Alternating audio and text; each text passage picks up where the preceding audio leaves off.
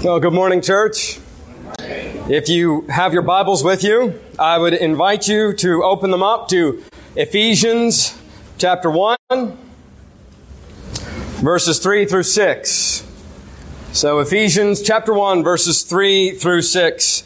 Now, uh, after, after last week, there were a number of points that uh, I just didn't have time to expand or to just uh, do justice to, and I wanted to take some time to do that starting this morning in a, in a short series on the electing sovereignty of God. And, uh, and of course, that means we have to start with God.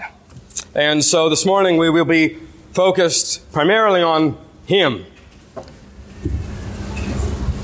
We're going to anchor ourselves in Ephesians 1, 3 through 6, but that will come in the latter half of the message this morning. We're going to start by looking at an aspect of God called the eternality of God or the timelessness of God. It's, it's one of those, uh, what's called in theology an incommunicable attribute. And you say, well, what in the world does that mean?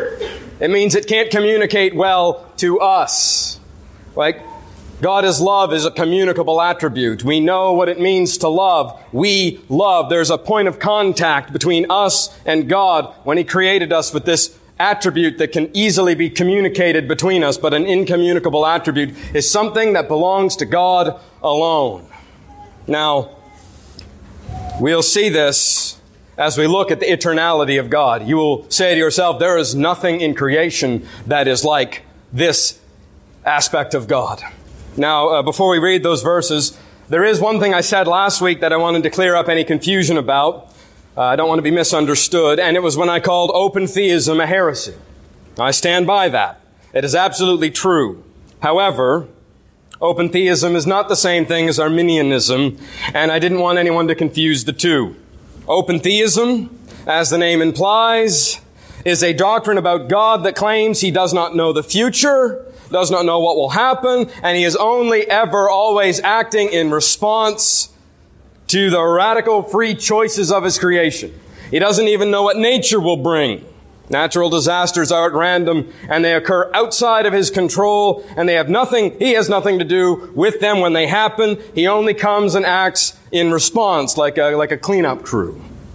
And so that's a doctrine about God, open theism, and it's absolutely heretical. It goes against everything scripture teaches about God. It goes against everything uh, uh, that all orthodox forms of Christianity and creeds believe. But Arminianism is not the same thing. That is a doctrine about salvation or soteriology, and it's not heresy.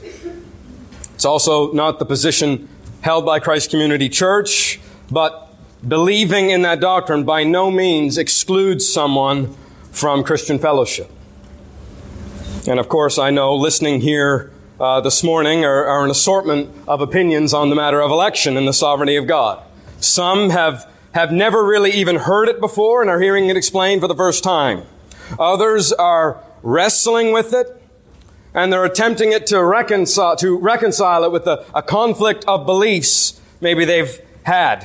They grew up believing it, but uh, now they're not so sure, and they're wrestling through the implications of that. And others still after studying the scriptures, have come to and are convicted of their Arminian conclusions, and nothing will ever make them change their minds. And that's all right. All I ask is that through these next few sermons, you'd be willing to re-examine these passages and these doctrines to make sure that your convictions is based in church history, is based in theology, and most importantly, by far, that they are founded in Scripture. So uh, the temptation is just to tune out. Oh, this is this is the sermon that I've been waiting to come. That I, I don't really don't don't just tune out, but reckon with it. Go through the scriptures and ask yourself, answer questions. Is this what the Bible says? So that in mind, let's turn now to Ephesians one three through six. Blessed be the God and Father of our Lord Jesus Christ, who has blessed us in Christ with every spiritual blessing in the heavenly places, even as he chose us in him before the foundation of the world, that we should be holy and blameless before him. In love, he predestined us for adoption to himself as sons through Jesus Christ, according to the purpose of his will, to the praise of his glorious grace, with which he has blessed us in the beloved. Now let's pray. Lord, thank you for your word. Thank you for condescending, Lord, to lisp to us. Lord, it is not like a father speaking to children. It is like a, it is like a, a human being speaking to ants. Lord, but you condescend to speak in our language, to speak to us, to communicate with us all that we need to know from your word, everything you want us to know about what it means to be human, about who you are as God, about how to live in this world and to bring honor and glory to your name. God, you've given it in your word, and I pray that you would write its eternal truths on our heart this morning. Help us, God to hear your word with gladness and rejoice. And I pray, Father, that you would help me to preach. Lord, it is, it is always a difficult thing because our hearts are dull, because you are so glorious. Lord, words can barely convey the truth of your word, Lord. All, all human effort falls short. And so I pray, Lord, that there would be more than just human effort at work in this place this morning, in myself and in our ears and in our hearts, Lord, but that your Holy Spirit would help us to understand. You are the great teacher. And write these truths, Lord, into our souls, that they become for us a great filter, Lord, through which we view the world around us. They would understand what it means, Lord, that you are and there is no other. It's in Jesus' name we pray. It's you we seek. Help us this morning, Almighty God. Amen. Well, when I was younger, I would frequently hear quoted the words of Psalm 90, verse 4. With God, it quoted like this, with God, a thousand years is like a day. And I would usually hear that quoted, explaining, hear it quoted to mean that after 1,000 years had gone by here on earth, it was only a day in God's sight. Often it was given in the context of the second coming. God said he would come back soon, and for him, it would be. Only a, only a few days have passed since his death, burial, and resurrection and ascension. And uh, that was the farthest extent of how I understood God's relationship with time. For him, super slow motion, and yet it passed at a rapid rate for us. Well, you can imagine how surprised I was when I discovered that the point the psalmist was making was not what I had always thought at all. The point is not that for every thousand years that go by here on earth, a day goes by in heaven. It's actually far more profound than that. And in 2 Peter, we read something closer to the point. In 2 Peter, it says that with the Lord, a day is as 1,000 years, and a thousand years is as one day. And I read that, and my question was, well, come now, Peter, which is it? Is a day like a thousand years, or is a thousand years, is it like a day? Well, it's neither, because that's not the point being made. The point being made is that this passage, in this passage, is not about how human time relates to divine time, like dog years to human years. No, the, the point of this passage is that God is. The Lord God Almighty exists outside of time. It's one of the most mystifying aspects of his divine nature. God is not bound to time like we are. You know, we move through it at a, at a linear rate, one direction. Time affects us and time changes us. Everybody in this room, you had a beginning in the past. You will have an end in the future. In fact, when you leave here this morning, you will not even be the same person who walked through the doors an hour before because at the very least, you're going to be an hour older. And tomorrow you'll be different still, and you don't know what tomorrow will bring. It could be good, it could be bad, but time will reveal that to you. Time will tell. But did you know that none of that applies to God? None of it. He is utterly unaffected by time. And where we stand inside of it, God stands outside. It's, that's hard to grasp, so let me give you an example. How many of you have ever heard of the Bayeux Tapestry? Yeah, it's a famous tapestry. It's a, a woven textile like a runner. It's over 200 feet long, and along those 200 feet of fabric are various scenes. There's miles of needlework and embroidery, but it's not primarily decorative.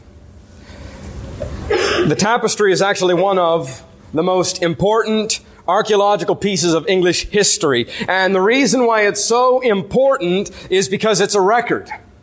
It actually chronicles in 58 scenes, captioned in Latin, the Norman conquest of England on the events surrounding it. It ends with the famous Battle of Hastings where William the Conqueror defeated Harold II, the King of England. And you can still find this tapestry in a museum in Normandy. It's stretched out the entire 224 feet along a long hallway. And what amazes me about this tapestry is not so much the history of it, as important as that is, but when you see it, you are coming as close to standing outside of time as a human being can. Because you can stand back and in one second, you can survey two entire years of human history. It's all right there. It's before your eyes. And you can look at the beginning, but you're not bound there. You can also look and see the middle and then the end. And even though it took two years to play out, you can see the whole thing in five minutes. Or you can start at the end and go to the beginning and then look at the middle, or you can start in the middle and go which either direction you want. Now, for the characters and the kings in this tapestry, they are bound. They are working through in, in chronology. Right? They're telling a record. They're changing. Poor King Harold, in the middle of the story, he's just returned from defeating the Vikings. By the end, he's dead. But you can see it all in a single instant. Time lies before you from the beginning to the end all at once. And in a way, this is how God sees the history of the world. He stands outside of time, and though we perceive it day by day and year by year and century by century, God looks on and sees it as once, all at once, a continual tapestry of time.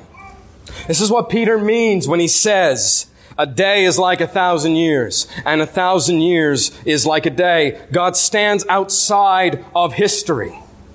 But it's not just that God's relationship with time is like that tapestry. Creation itself was like that. And when you think of creation, when you think of God creating, usually you think of Genesis chapter 1 and the creation of the material world.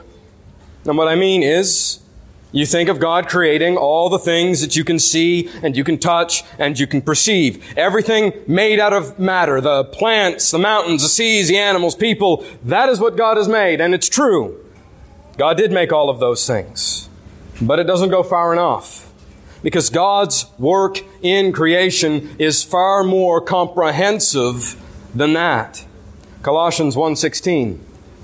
It says, "For by him all things were created in heaven and on earth, visible and invisible, whether thrones or dominions or rulers or authorities, all things were created through him and for him.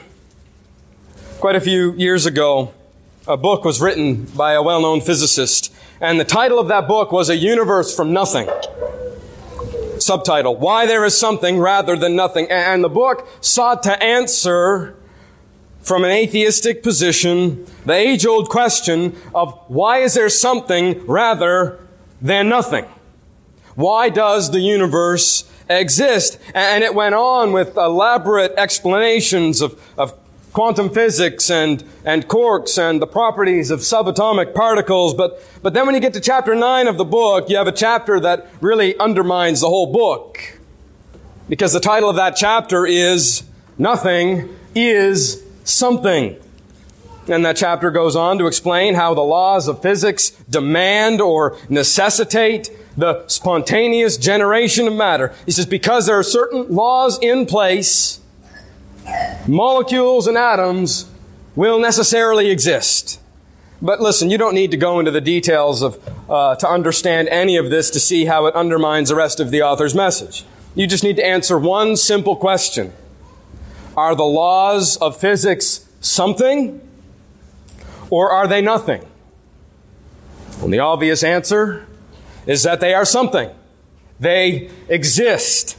And the fundamental flaw in that book, when the author uses the word nothing, he isn't actually referring to nothing. He's referring to the material world, the physical world, molecules and atoms, you know, the things you can see and things you can touch and things you can measure. But things like the laws of physics are not included. There's no explanation at all for how these laws came from nothing. And often we, when we think of creation, we can make the same mistake. We think God created the material, physical world, and having created it, you know, He, he let it go and it unwound, almost a, a deistic view. You know, God is the great watchmaker and He winds it up and lets it go. But then, unlike the deists, we do believe that He intervenes and comes in at various points to keep everything on course. But as far as creation goes, God created rocks and trees and stars and seas and everything that fills them. But that's not what Colossians says. He didn't just create the material world. He created all things. Now just think for a moment. What would fit into that category of all things?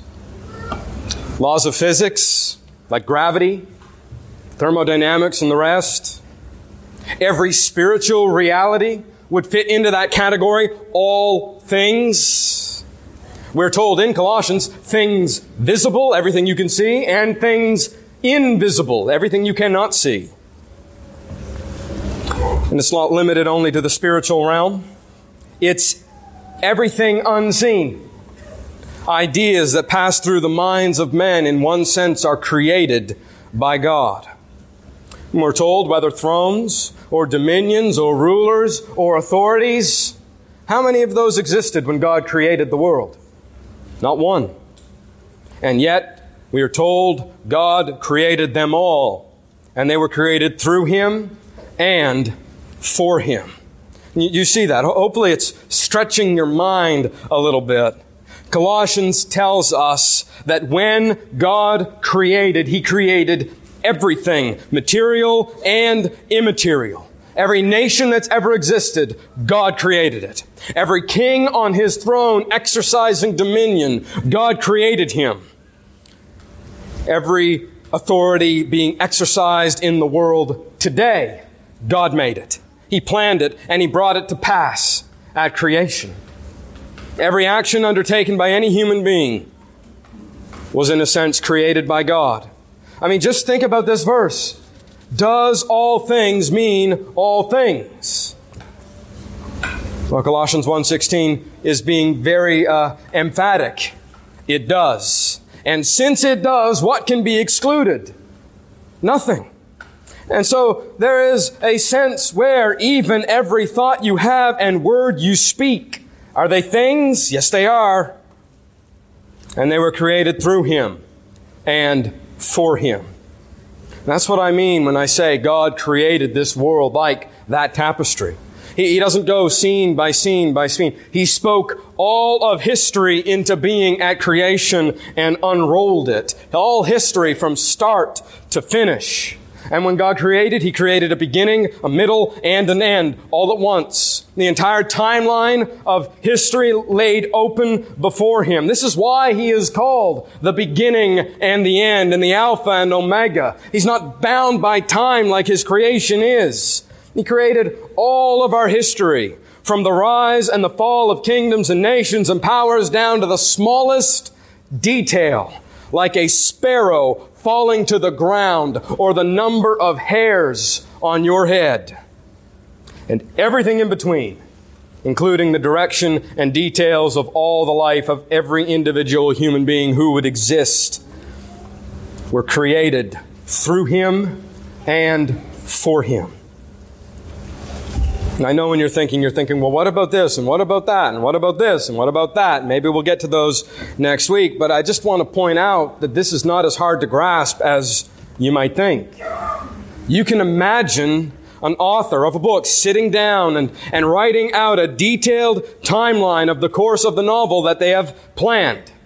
And writing out until they have everything written down, the, the arc of the story, the arc of the characters, the backstories, the problems that they'll face, solutions to these problems, all of it thought out in advance. Sometimes it's even placed in a chart.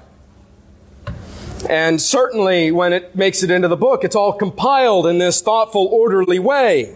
The book has an introduction, it has a middle, it has a, a, climax, and all of the thoughts and words and actions of the protagonist have been predetermined in advance by the author.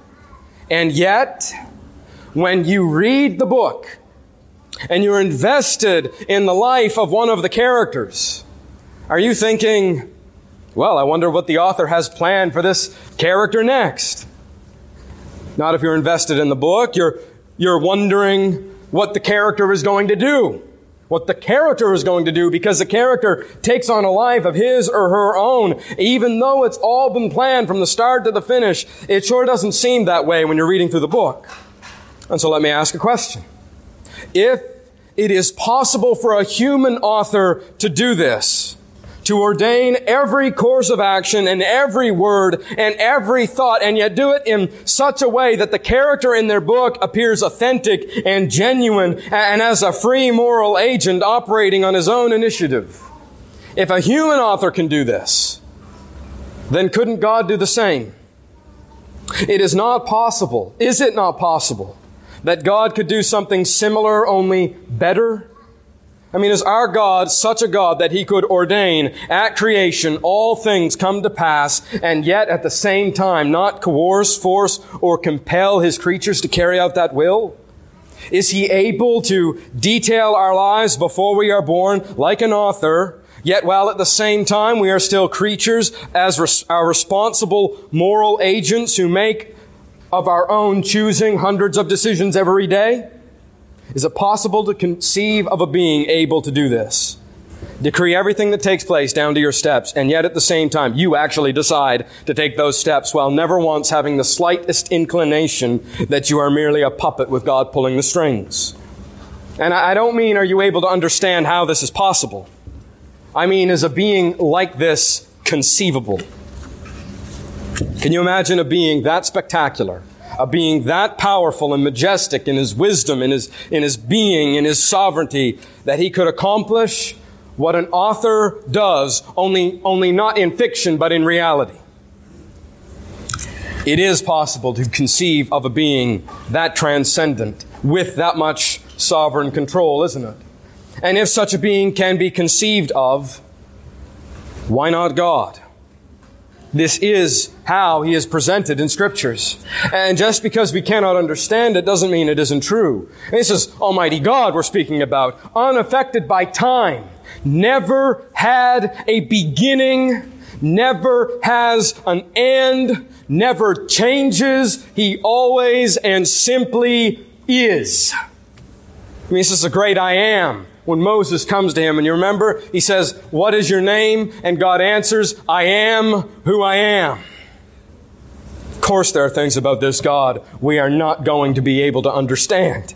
I mean, the, the, knowledge of God, things like this brings us to the very edge of human ability to reason and understand and comprehend. And it's like being brought right to the edge of the universe. And you look out and there's so much more out there. And it takes your breath away. And maybe you can look out into the distance and you can, you can maybe make out a few things. And you can tell that whatever they are, they're incredible. But no matter how strain, hard you strain your eyes, the details escape you. And there are certain truths in scripture and doctrines about God that you can make out in the eye of your mind, but strain as you will, the details escape. This is what H.P. Lovecraft tried to capture in his genre of horror called cosmic horror, transcendent horror, a fear of the unknown, uh, of being so unlike us or so unlike anything we're accustomed to that the only emotion it can conjure up when we hear about them is dread, a fear of the transcendent, a fear of the holy, of the separate, of the unique. And that doesn't mean that the being is necessarily evil. I mean, in Lovecraft's novels, they tend to be, but it doesn't have to be. There's just some aspect of this being that is totally unsearchable.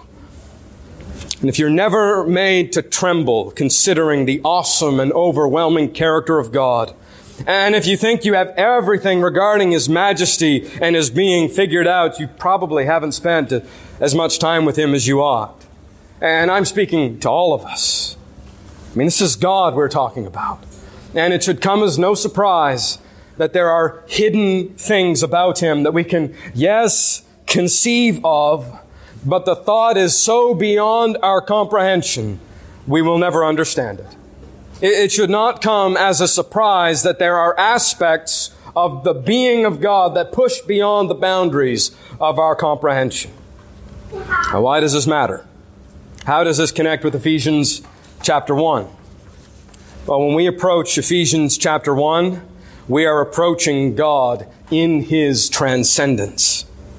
And if you don't understand at least that God is transcendent, that He is in some way unlike everything and everyone you know, that His thoughts are higher than yours and His ways are higher than your ways, He's outside of and above what He has made, you're going to run into a lot of confusion and a lot of how can it be in this passage of Scripture. So Ephesians 1, 3 through 6. And let me read it again in light of this revelation of God's glory in and over His creation.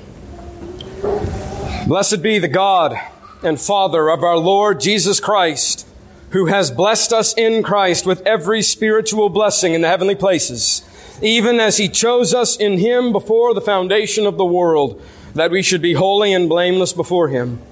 In love, he predestined us for adoption to himself as sons through Jesus Christ, according to the purpose of his will, to the praise of his glorious grace, with which he has blessed us in the beloved.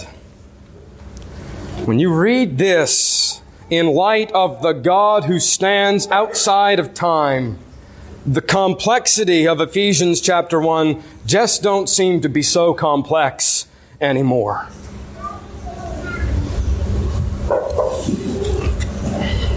When you understand how God created all things, how He stands outside of time, and how He ordains the beginning and the middle and the end, the passage isn't so hard anymore. It's, it puts a foundation under it that's flat and it's wide and it's, it's, it's like trying to build on something. If you try and build on mud, you, you stack a brick, stack another, stack, maybe when you get to the second row, they start to sink and fall over. But this knowledge of God puts a flat, wide base under this passage so that when you start to build and put one verse and one word and one phrase and begin to pile them up and lay them out, they fit and they hold up and they don't fall over. And not only is it not confusing, it begins to make sense. Because if God created all things, I mean, really all things, not just matter, but all things and everything those two words entail, then He must have chosen me in Christ before the foundation of the world. He must have predestined me for adoption as son if He created all things, including my adoption. That's a thing. It couldn't have happened any other way.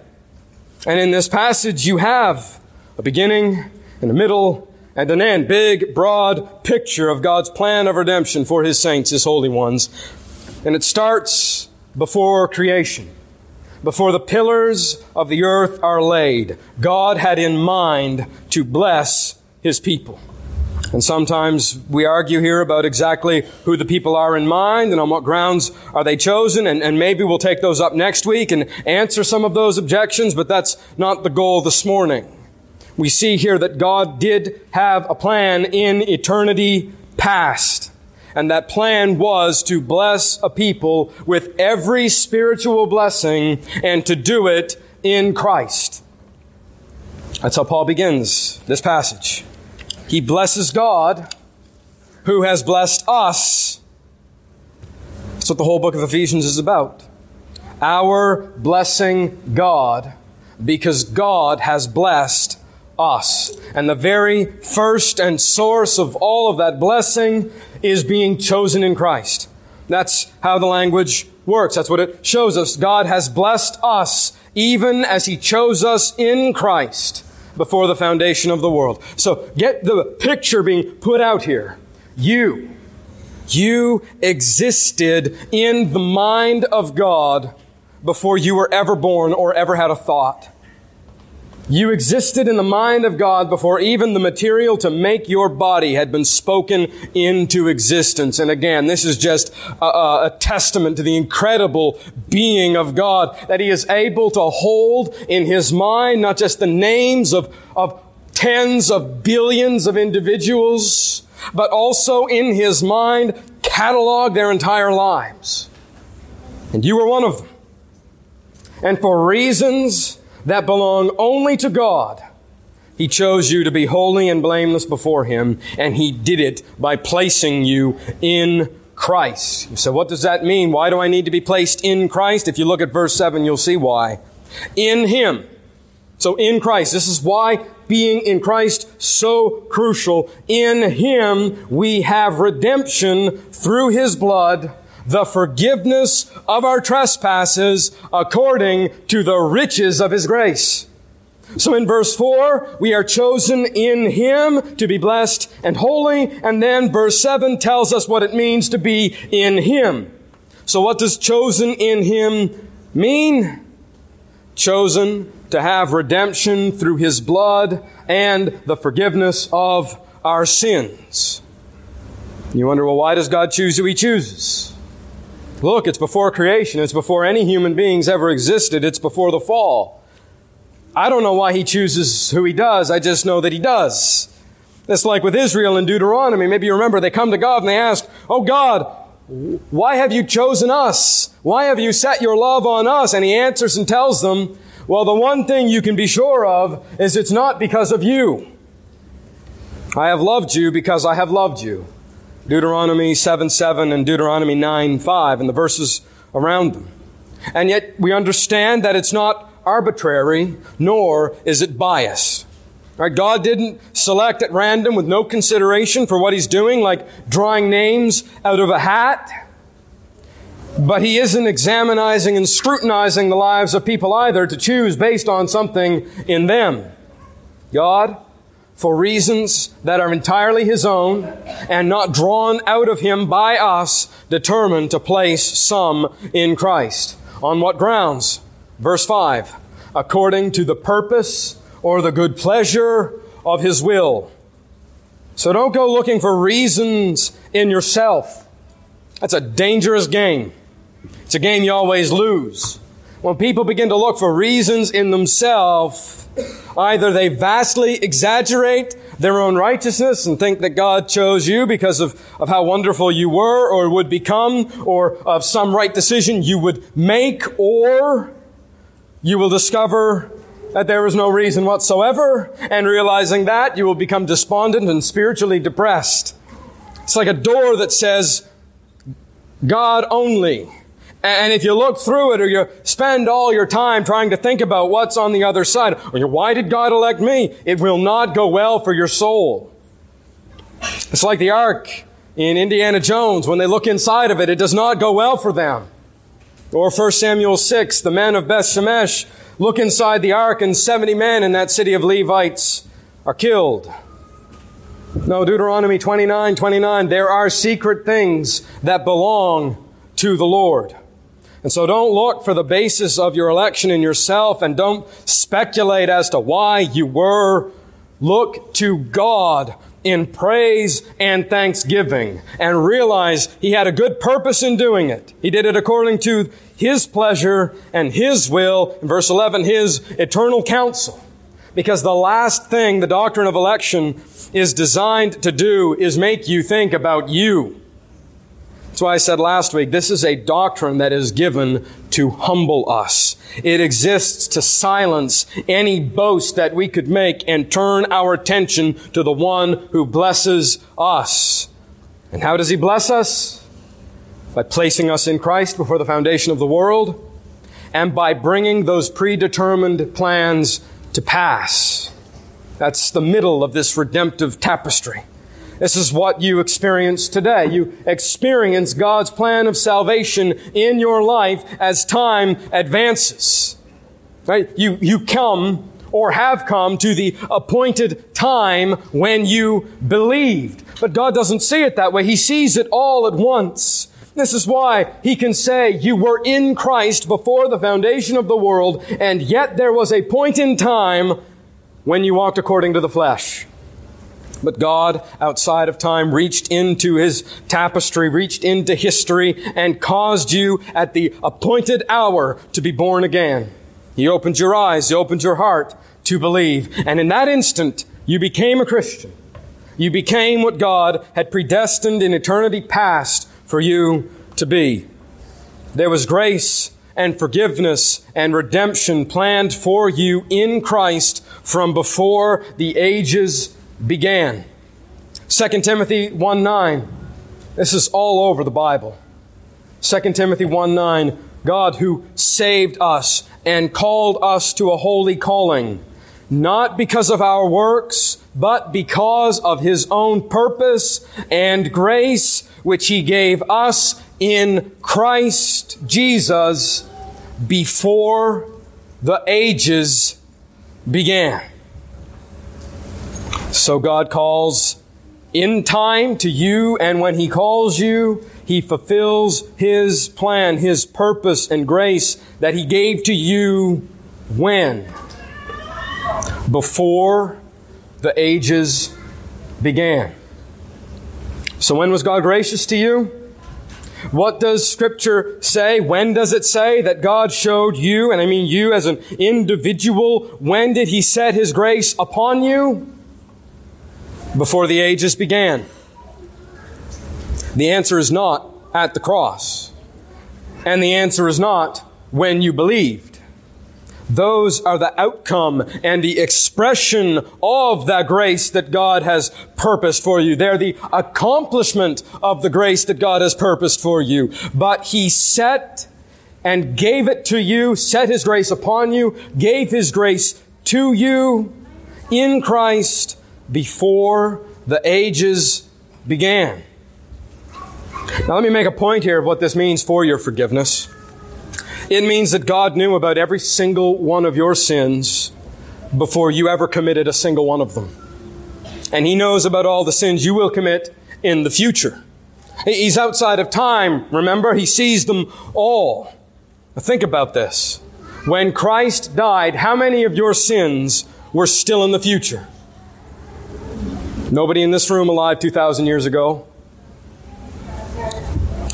All of them were in the future. And yet God knew every one of them. And he imputed them to Christ so that Christ's righteousness would be imputed to you.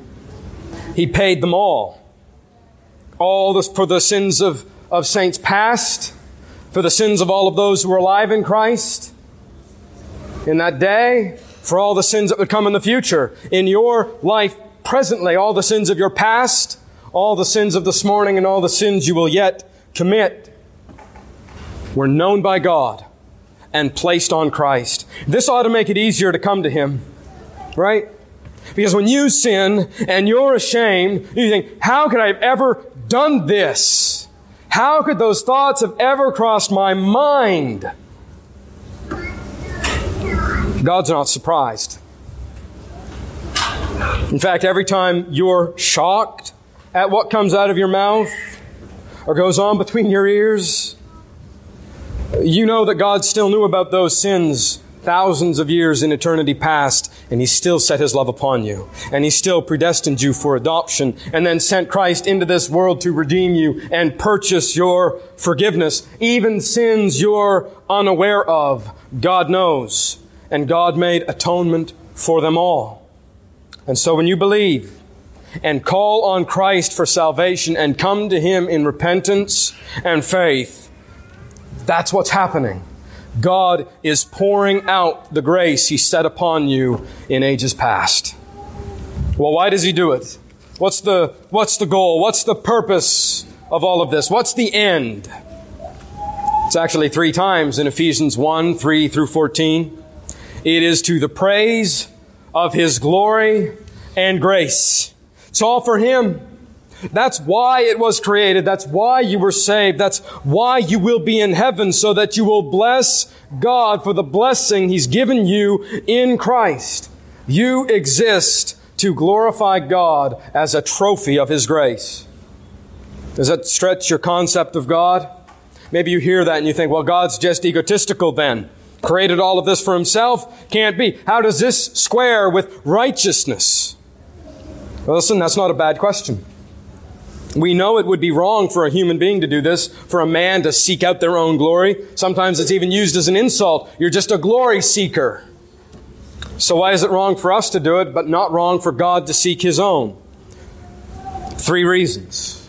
In one, most fundamental, everything that God does is good. And if God chooses to create a universe to be a display case for His glory, who can say to Him, What have you done? I mean, think about it. What do you use to measure right and wrong? I remember I had a friend in Bible college. He asked me that question one time. Uh, I think he was working on a paper and uh, it came up and I was nearby. Um, and so he put the question to me and I'd never thought about it once at all before. Never thought about it before. What makes something good? And so I debated him flimsily about it for a little while before he answered, and uh, I won't forget his answer. He said, No. All that is necessary for something to be good is God has done it.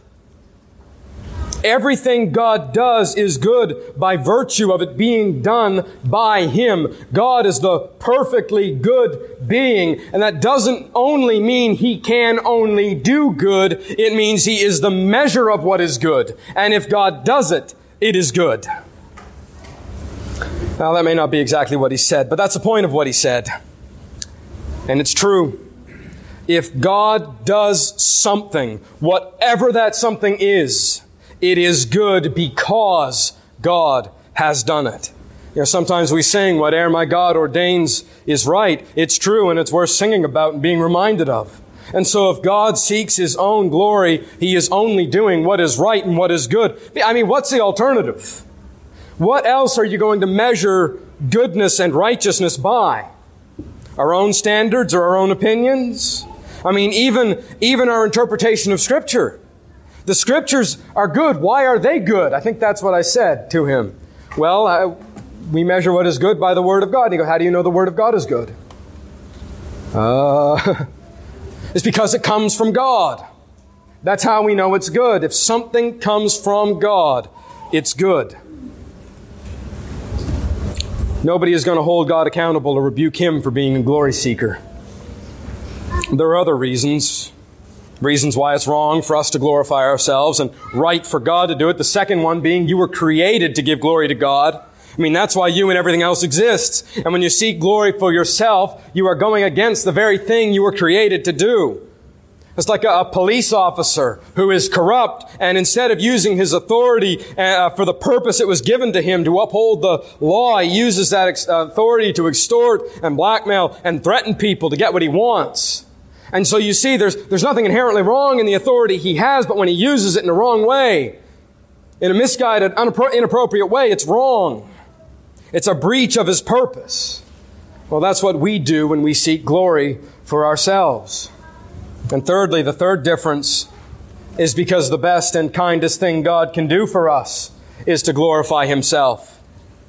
Maybe this is a bit of an unfortunate example, but consider when a professional actor goes and visits kids in the hospital. What's he doing? He or she is using what a claim that they have in order to bring joy to others. And in a way, they are glorifying themselves before the people in the hospital, especially if they go in a, in a costume or something. But by doing it, they gain nothing, and the children who see it will probably remember it for the rest of their lives. Well, when God seeks His own glory, it's a little bit like that. It's the best possible thing He can do for us to fulfill our joy. He's giving Himself to us, and since we were made for Him, it is our greatest joy. There are people in your life who you love, aren't there? And you enjoy seeing them succeed, and you enjoy seeing them praised, and you enjoy uh, seeing them thought well of, and you cheer at their accomplishments. When they succeed, you are happy. Well, when God glorifies Himself, there is no greater joy that He can give to us. Or another example, how many children, even though they have been given all kinds of gifts, but what they really want, what really fills them is, with joy, is time with their parents, with their dad. And then, you've all seen this, when the dad does something to impress them, what do they do? That's my dad, and they're happy as can be. God exalts himself to make us as happy as we can be. And he does it through his purpose and election so that we would praise him for the glory of his grace with which he has blessed us in the beloved. In Ephesians 2, 5 through 9, one last verse. It says, Even when we were dead in our trespasses and sins, God made us alive together with Christ. By grace you have been saved and raised up with him, and he seated us with him in the heavenly places in Christ Jesus, so that in the coming ages he might show the immeasurable riches of his grace in kindness towards us in Jesus Christ. For by grace you have been saved through faith, and this is not of your own doing. It is a gift of God, not a result of works, so that no one may boast. Now you may think I want to point to verse 8. I don't, as important as it is. Look at verse 7. He made us alive in Christ so that Right? You want to know the reason? This is as close as we get to the why in the mind of God. So that in the coming ages, in all of the eternity that will come, he might show the immeasurable riches of his grace and kindness towards us in Christ. This is the blessing. This is the blessing you see here in this passage. You know, all of the blessings you have today, I mean, think about them. Freedom from sin, redemption from the fall, you have been adopted as sons, you have been reconciled to God, all of it, sins atoned for, completely forgiven. Have you ever stopped to think that that is just the beginning? And it will take everlasting, eternal, infinite number of ages for the riches and the grace and the kindness of God to be poured out. And after a trillion years, they will show no sign of slowing down, of running low, or growing dull. They are literally immeasurable, never coming to an end. God ordained it for you, for those who trust in Christ. And He did it before the foundation of the world, and He brought it to pass in time when He made you alive in Christ. And you will go on to enjoy Him and His grace and His kindness for all eternity. Never ending, infinite ages to come and all of it to the praise of His glorious grace. We have a lot to praise Him for. Let's pray. Lord, help us. Our hearts grow so dull so easy. And Lord, you put before us mountains of precious promises that go up through the clouds. And we can walk among them without our hearts being stirred at all. Lord, I pray that you would forgive us for coldness. I pray, Lord, that your grace would soften our hard hearts and warm them, Lord, that we would marvel at you. That we would really and truly be amazed at grace and astonished and awestruck by a glimpse of you. Lord, Moses, Moses just saw a glimpse of your back and his face shone brighter than the sun. I pray, Lord, that we would get a glimpse of your glory through your word, through this preaching. I pray, Lord, that we would see in some small, pitiful way your majesty. Lord, we would not be who we are. It would change us tremendously. And we will be changed to the degree that we know you. And help us, Lord, as we go out this morning, not to think what a wonderful thing we've learned. Though it is wonderful, but help us to live in light of your glorious grace, of your predestinating power, of your grace in ages past, of the width and breadth of your hand that holds all things. Help us to believe that the nations are a drop in a bucket compared to you. That you really do raise up nations and pull them down. That the world is open before you like a scroll.